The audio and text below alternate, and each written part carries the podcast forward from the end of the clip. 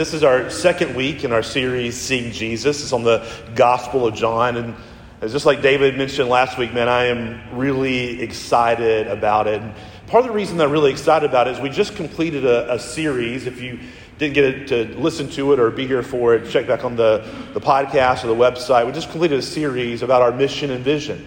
And what we said is that we want to be, as a church, we want to be an awakened people who are then sent by God to awaken others. That's really the work of the church, is the work of any church, is to, to be awakened and then to take that to other people around us. And we said that that happens. We experience and other people experience an awakening in their souls when the Holy Spirit uses the Word of God to make Jesus real to a person. And that's why we're in the book of John. Like God can do that in all of Scripture. All of Scripture is about Jesus. Uh, but in John chapter 12, I think verse 21, some Greeks came to uh, Jesus' disciples and they said, Hey, we want to see Jesus. And that's what I'm praying. That's what our prayer is for all of us here this morning. And as we begin this study in the book of John, is that we would see Jesus, the Holy Spirit would take this book and turn it like a great multifaceted diamond. You know, a diamond has all those cuts in it. He would take, take it like a multifaceted diamond and turn it and dazzle us with the beauty and the glory that's found in the face and the person of Jesus. You need that. I need that more than anything else in the world. That's what you and I need. To have the Holy Spirit make Jesus real to you, that's lifeblood to you. That's water for your thirsty soul. That's breath to your life. That is, that, that's what you long for. And so I'm saying, if that is lifeblood to you, if that is breath to you, if that is water for your thirsty soul, which is what Scripture says that it is, then long for it. Make time for it. Pray that Jesus would do that for you as we gather here today and as in the coming weeks. Engage in it. Because in this book, we have the fuel, and the Holy Spirit can provide the, the spark that can warm your cold hearts. In this book, we have the fuel. The Holy Spirit can provide the spark that can make Jesus real to you, that can renew your fellowship with Him. Are you a Christian and you feel like you've grown cold? Have you been around church a while and you wonder if this thing is real or worth it or true? Do you remember days when it seemed like Jesus was real to you and your love for him was intense and you intensely knew that he loved you in return? It's this. This is the fuel showing us Jesus that the Holy Spirit can use to renew that fellowship with Him. And maybe you're here and you're wondering, I don't even know if this thing is real. This is the fuel, and the Holy Spirit can provide the spark to make Jesus real to you. Now, the book of John is what we call a gospel. And that means that it's an accounting or a story of Jesus' life, his ministry, his death, and his resurrection. John wrote this book. There's four Gospels in the New Testament Matthew, Mark, Luke, and John. John wrote this Gospel after the others had already been written. And he wrote it because he had a little bit of a different goal than the other authors had. John, who had been there with Jesus from the beginning, by the way, John is less concerned about the chronology of the story than he is wanting us to understand what the meaning behind the story is. You can read Matthew, Mark, and Luke, especially Luke, but all those, you can read those and get the story about the, the Virgin Mary and Joseph and the angels and the manger and the wise men and kind of the whole genealogy of Jesus, how this kind of thing happened, how it all came to be. But John wants us to get the meaning behind what's happened. Uh, so, because of that, John starts his book differently. David mentioned it this week. At the, at the beginning of his book, which we call the prologue, is verses 1 through 18. It can be a little bit confusing because he uses a lot of figurative language, a lot of word pictures. Before he even mentions the name of Jesus, he talks about the Word and life and light and darkness.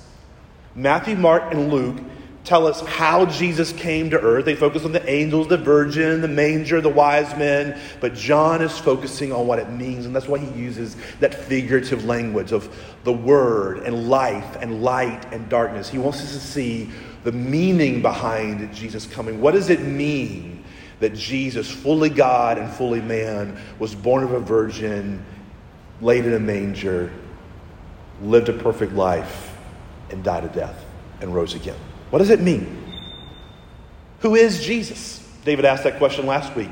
Who is Jesus? That's what John is focused on. Who is Jesus and why did he come? These are the great questions. And these aren't just the great questions of John, these are the great questions of life.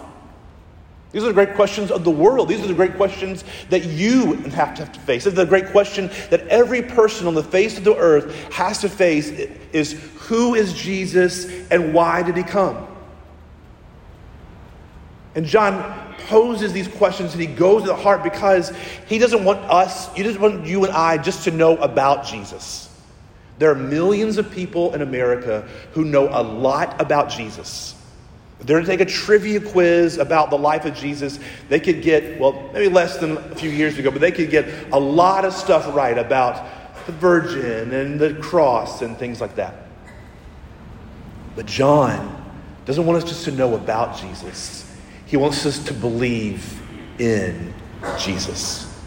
And there's a world of difference between knowing about Jesus and believing in Jesus. Because our understanding about Him, our relationship to Him or lack thereof, is the cause of all of our great problems and is the cure for all of our ills. John wants us to see Jesus, to understand why he came so that we would believe in him. And that's what I'm praying for you today as we go forward through this book. So let's look at our text John 1 6. So if you have your Bible or your app, you can turn there. We, by the way, use the ESV version in our services here, the English Standard Version. There's lots of good versions. Whatever version you read in your, in your Bible or your app, probably a really good translation. This is the one that we use. So don't let it throw you off if some of the words are different. John 1, verse 6 through 9. There was a man sent from God whose name was John. He's talking about John the Baptist here. There's a lot of John, so it can get confusing. He came, John the Baptist came as a witness to bear witness about the light, that that, hear the meaning, that we all might believe through him. That's Jesus. He, that's John the Baptist, was not the light, but he came to bear witness about the light. That's Jesus. The true light, Jesus, which gives light to everyone, was coming into the world. Now, John starts his gospel, like all the gospel writers do, with the story of John the Baptist. He spends less time here at this part than some of the others do at the beginning, but he, all of them begin with John the Baptist. He'll revisit him in just a few verses. But why? Why does he start with John? He starts with John because John the Baptist is the one who came. He was promised in the Old Testament, the prophet who would come before Jesus, before the Messiah would come, and he would announce prepare the way for Jesus to come. He would prepare the way. He would preach the gospel, the, the repentance that you need to come back to God, return back to God, and he would be the one who would point to or identify the Messiah. And that's exactly what John did. John preached the gospel of the kingdom as the promised messenger he called people to repent because the kingdom of heaven was at hand. And then he said, Someone is coming who is greater than me. John Hugh caused a huge stir. He was a really big deal. Thousands and thousands of people came out to hear him preach. Thousands of people were baptized by him. Thousands of people had their life changed under his ministry. And he said, There's one coming after me who is greater than me. I baptize you with water, but he will baptize you with fire and with the Holy Spirit. And then when Jesus showed up, John said this He said, Behold, all right, he'd been preaching, repent for the kingdom of heaven, kingdom of God is at hand. And then when Jesus shows up one day, all of a sudden, even though it was cousin, we don't know, did he know before this? Was it just this moment when Jesus walks out? All of a sudden, John sees him and he knows that's the one I've been preparing for. And he says, Behold, look, or behold, look, look, everybody, this, this is the Lamb of God who takes away the sins of the world. And then he said, I must decrease and he must increase. What he's saying is, my whole ministry has existed to point to him. Now, that makes two quick points I just want to point out before we move on.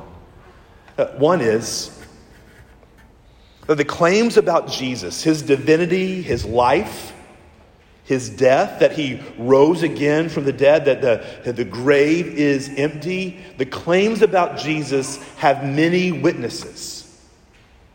John came before Jesus. People knew that he was called by God to be a prophet.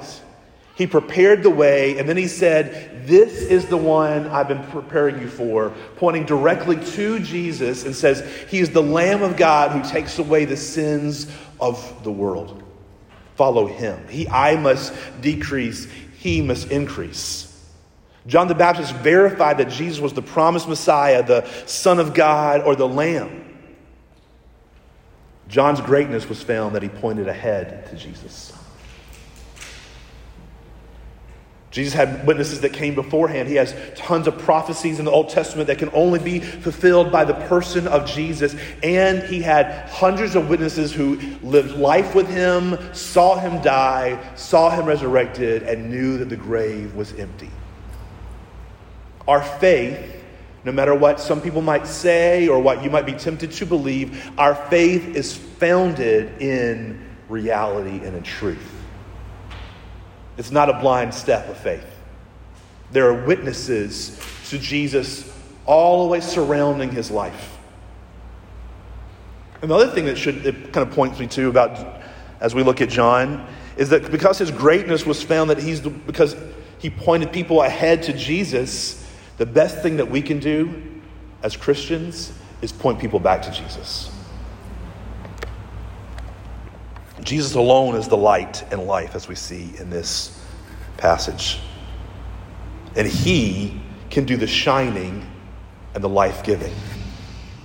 Now, notice that the way that John, or the Apostle John, describes Jesus. He talks about John in verse 6 and 7. And then he talks about Jesus. He says, John was not the light, but he came to bear witness about the light. That's Jesus, the true light, verse 9, which gives light or shines light upon everyone, was coming into the world. What we see is that Jesus was light coming to darkness, and he shines his light upon the world. Now, how is Jesus like light? Jesus is like light, and that light does something light reveals. Now, when I go into my, my son's room and the light is off and I'm going to wish him good nights, I can walk in there and be very peaceful because that room is dark. And I can just walk up to his bed and tell him good night, tell him I love him, pray for him, and walk out peacefully. But if the light happens to be on and I walk into his room, all of a sudden, sometimes I can feel a little bit of frustration and anger and a bit of repulsion rise in my heart when I see the state of his room. When he just had it cleaned yesterday, or he just cleaned it up yesterday, right? It was everything was clean, and now today it looked like a goat blew up in there. How can it be like that? I'm peaceful when the light is off. I am frustrated when the light is on. Why? Because light reveals, light shows us the state of things. Jesus is like that. He reveals, he shows us who God is, and he shows us our true state. John said this in John, uh, Jesus said this in John 17, verse 25 and 26. O righteous Father, even though the world does not know you, I know you.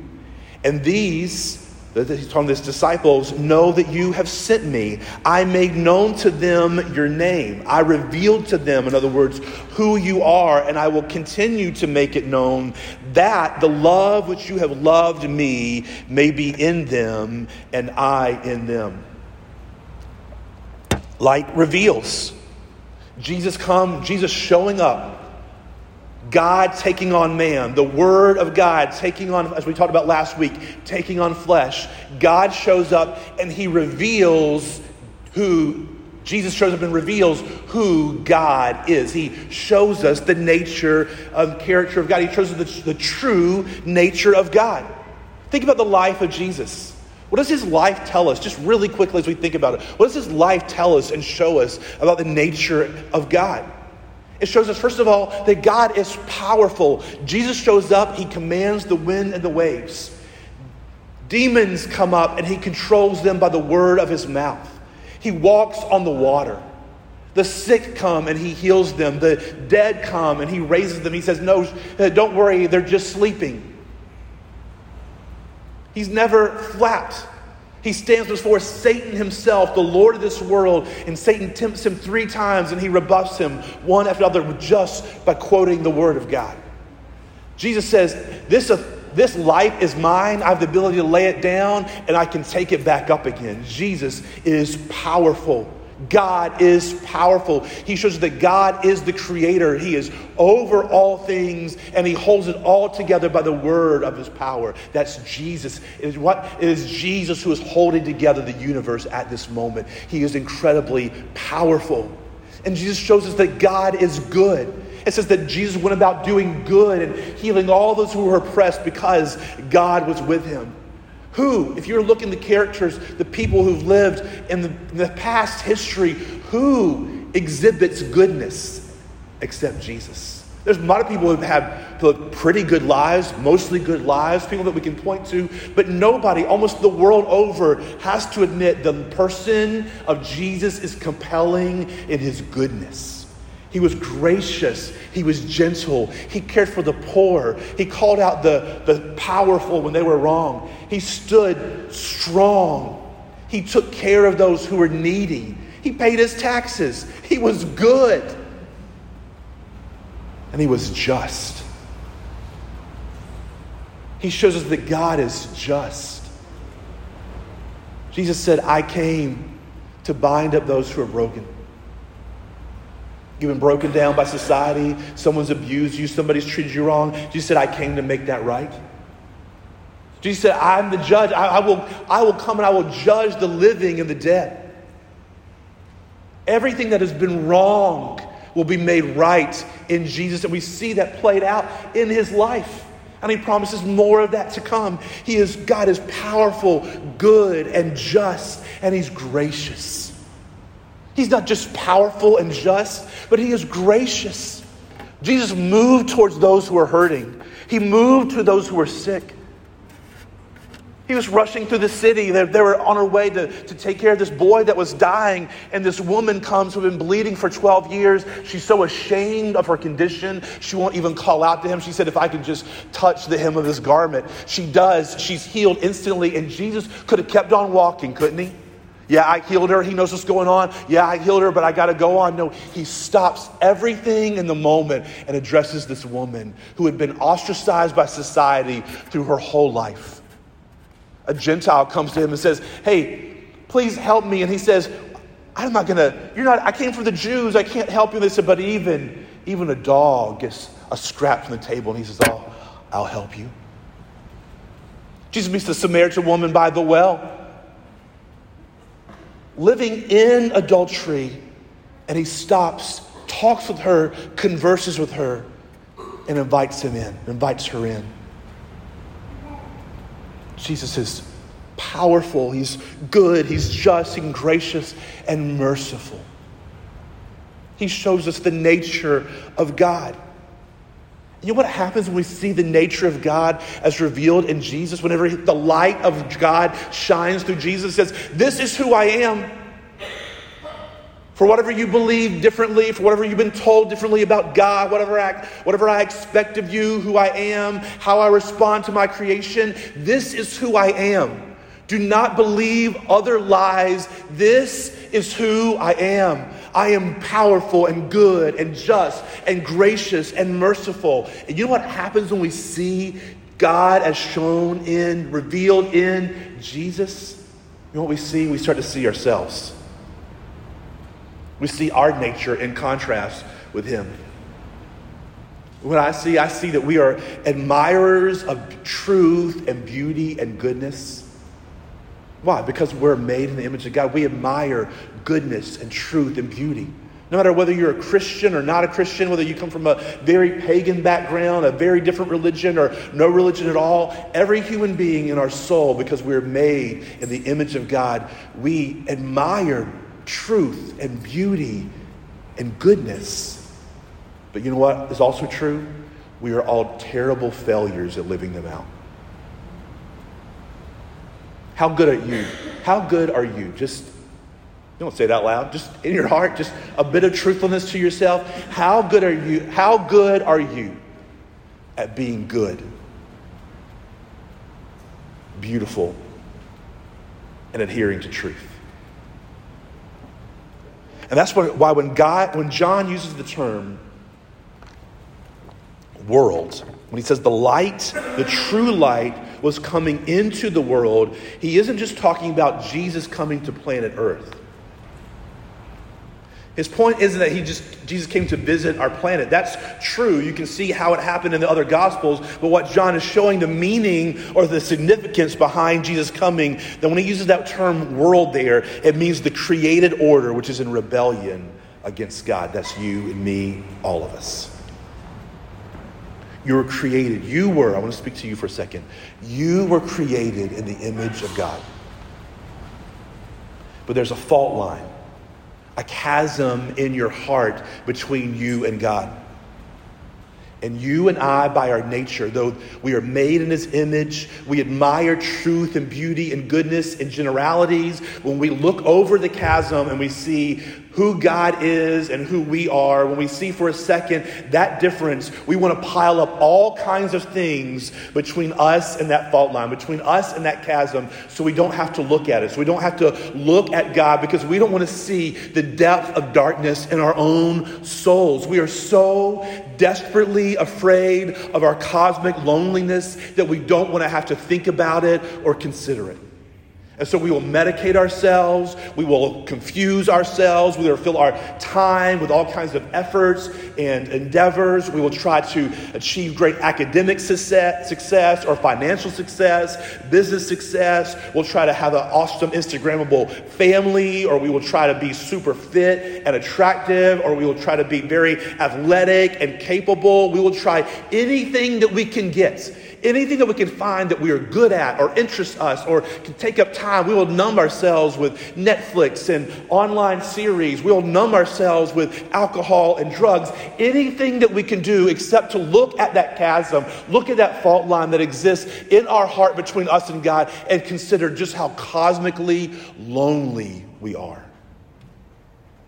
Because in the depth of every one of our souls, we are deeply afraid that we're alone. And not just an alone, like I'm, no one's around me right now, but a cosmic loneliness that can't be cured no matter how much I do, no matter how popular I am, no matter how busy I am, I am cosmically alone. But then Jesus shows up. We see the way he came, taking on flesh, starting as a baby a poor, a poor boy in an insignificant family in a forgotten area of the world. We see the way that he lived his life full of goodness and truth, just yet merciful and gracious. We see the way he lived his life with his sweet. We see the way that he died, and we see his victory over death, and we're confronted not just by a different kind of living, although we see that in Jesus, We might like the idea of a different way of living, a better way to live. Man, we eat that stuff up. Here's a better way to live. That's why a lot of you love Instagram and hate it at the same time. Because Instagram is full of people who are there to influence you and sell you things, by the way, but they're to influence you, to tell you, look what a great kind of life you could have if you would only copy and follow me and we eat that stuff up. Self help books, ways to better ourselves. Man, we eat that stuff up. We're suckers for it. But Jesus doesn't confront us with just a different kind of life where we see the life of Jesus and he, and he says, Come and follow me and act the way that I act. No, because our problem isn't just in our actions, our problem is relational. Because if Jesus is the Son of God, if He is the Word, if He is the living revelation of God and truth, and this is what His light reveals, then I must trust Him fully. I must believe Him wholly. I must submit to Him completely, and I must worship Him only. If Jesus is the Son of God, if He is the true light that's come into the world, then I must, if I have to consider that, every one of us has to consider who is Jesus and why did He come, then if that's true, then I must trust Him fully. I must believe Him wholly. I must submit to Him completely, and I must worship Him only. And you know what happens? My heart, your heart recoils from that. Because I begin to see that my true problem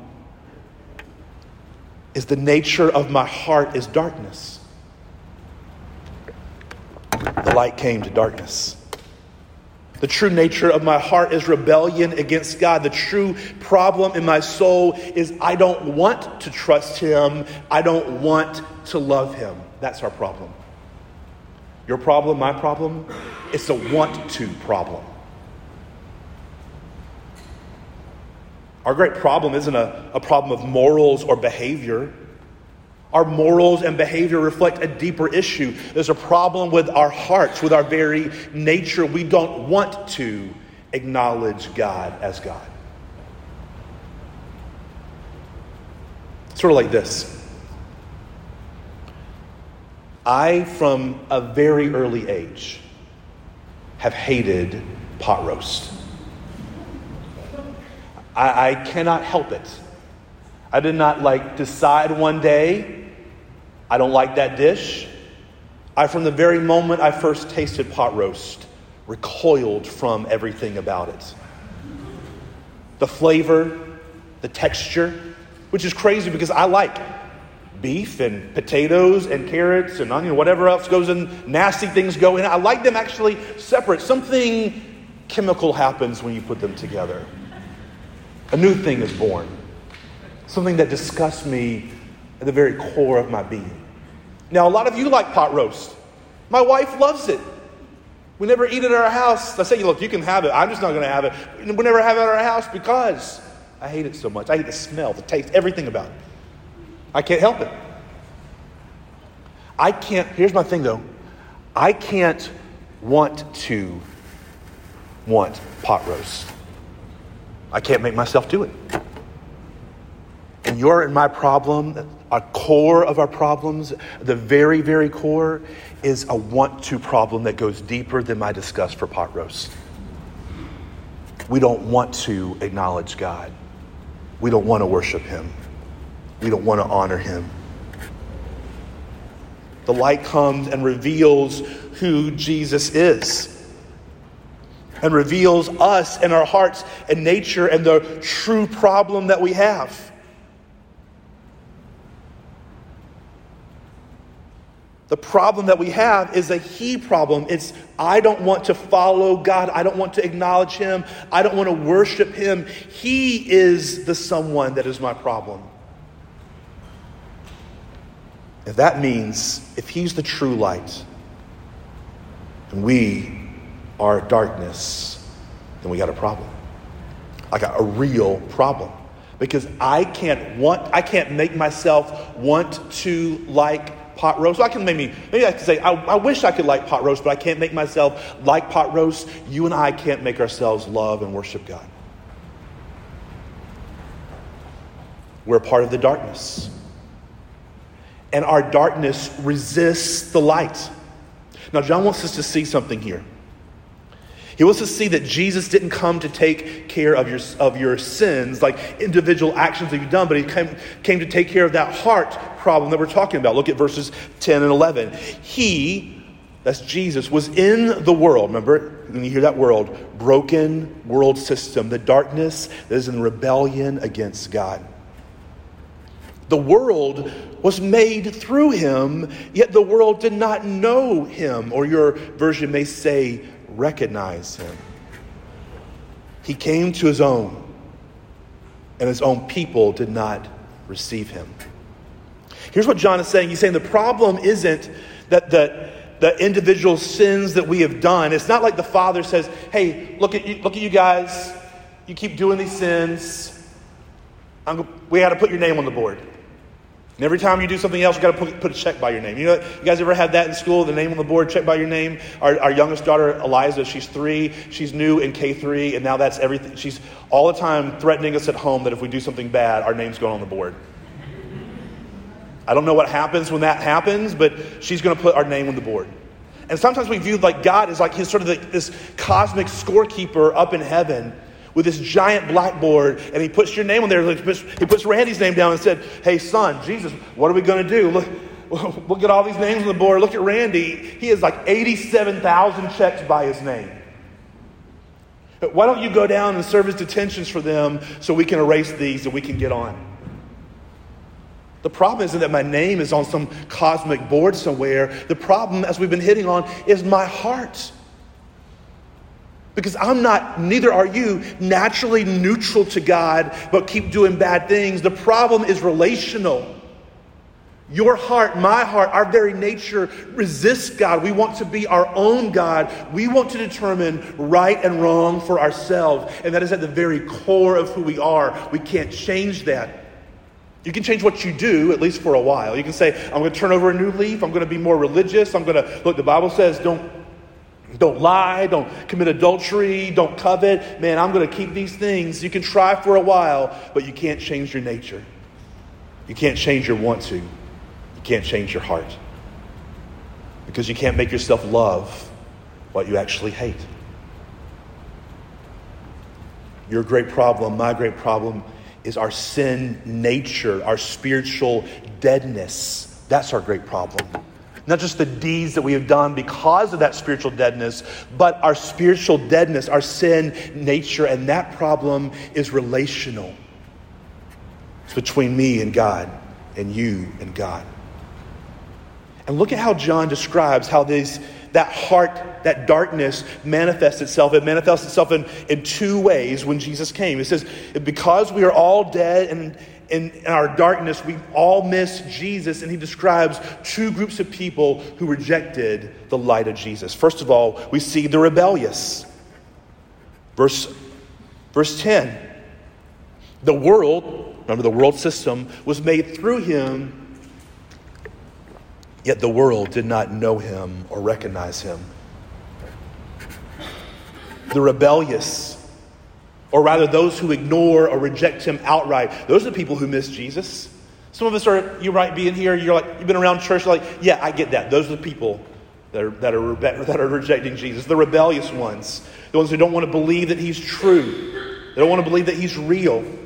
The Creator came to creation, and we don't want to recognize Him. We don't want to acknowledge Him as our Maker, Maker and our Lord. Yeah, those are the people.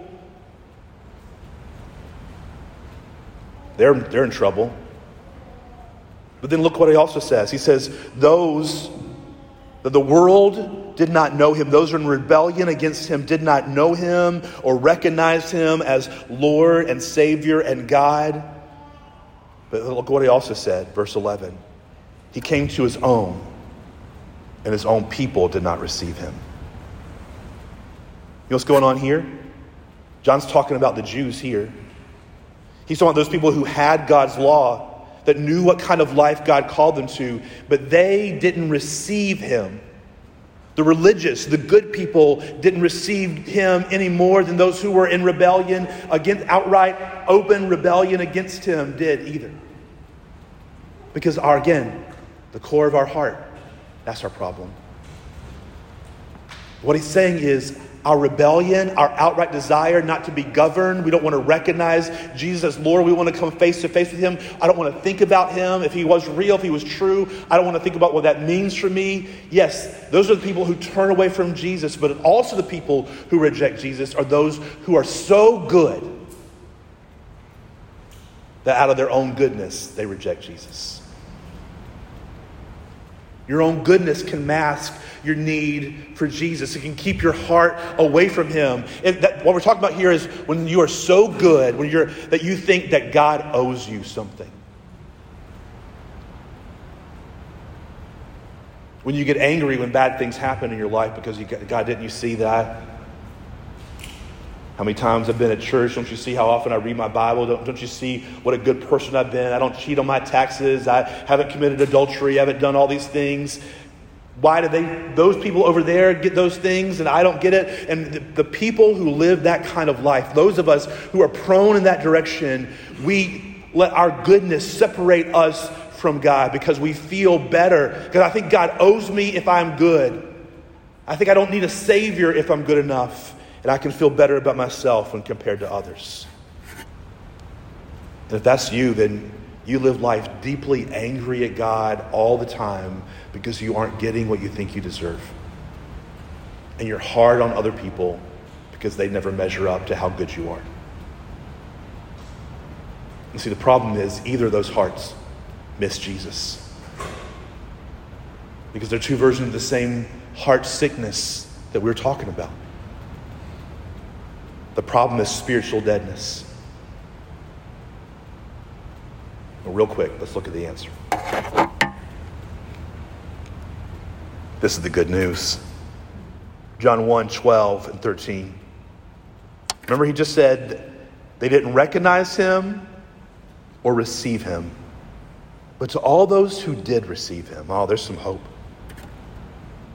Who believed in his name, he gave the right to become children of God, who were born not of blood, nor the will of the flesh, nor the will of man, but of God. There's the hope. There's the only hope. Not to commit yourself to live a better life, not to be a better person, not to be more attentive at church, not to be read your Bible more or uh, share your share the faith more often. The only hope is that you could believe in his name and be given the rights to become children of God. You may be spiritually dead, but you can be made alive. You can be born anew. We're going to be talking more about that in the coming weeks, but let's just look at what it says real quick. How does this new life happen? How are you reborn? You see Jesus and you believe, only believe in his name. You commit yourself to live a better life? Be a better person? No. Only believes says to those, does it say like to those who, who were going to receive him? Those are the people who decided to follow him and, and did 80%, 90%, 75% of the things that he said to do. Is that what he says? He says, no. These are the people he gave the right to become children of God, those who simply believed in his name. Only believe. That means all what it means is that you believe and accept. To believe in his name means to believe and to accept everything about him, all that he says that he is. It doesn't mean that I'm going to turn over a new leaf. It doesn't mean that I better decided to follow the teachings of Jesus. It means I see the life, death, resurrection of Jesus, and I hear John the Baptist saying, Here is the Lamb here is the Lamb who's come to take away the sins of the world. Here's the Lamb who's come to take away your darkness. Here's the Lamb that's come away to take away your deadness. Here's the one who does it. Only believe and see and trust in Him alone. That's all He's asking you for. That's all He's commanded to do. Only believe when you see the Lamb who has come to take away the sin of the world, and you believe that He actually came to take my sin, not just the sin of the world, but your sin, my sin, to take away my stony heart and give me a new heart of flesh that loves and cherishes God, something that I cannot do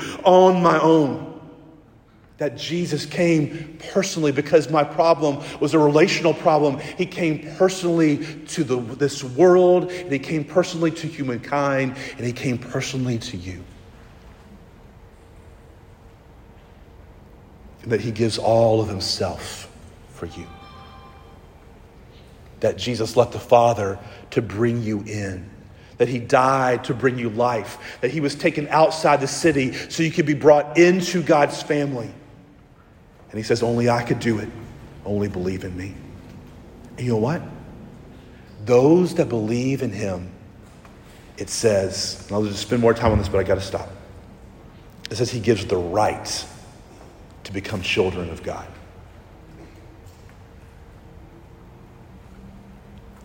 Believer, struggling believer, Maybe you're here today and you're skeptical, you're not sure if even you are saved or not. Let me tell you this as soon as you believe in his name and you are born anew by the Spirit of God, you have every right and privilege of Jesus Christ himself before the Father.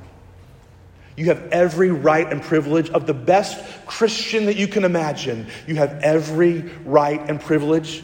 You are an object of mercy, but you no longer have to appeal to mercy. You appeal to Jesus you say, I know you won't cast me out because I see Jesus. I know, I know I'm affirmed. I know I'm safe. I know I'm held because I see the cross. I know that I'm safe because I see the blood. I know that you will take me to the end, even though I keep messing up, even though I keep sinning, even though I can't get my life together, even though I'm such a huge mess and I don't know if there's even any hope for me in these areas of my life. I don't know if I'll ever have it together, but I know that you will hold me because I see that.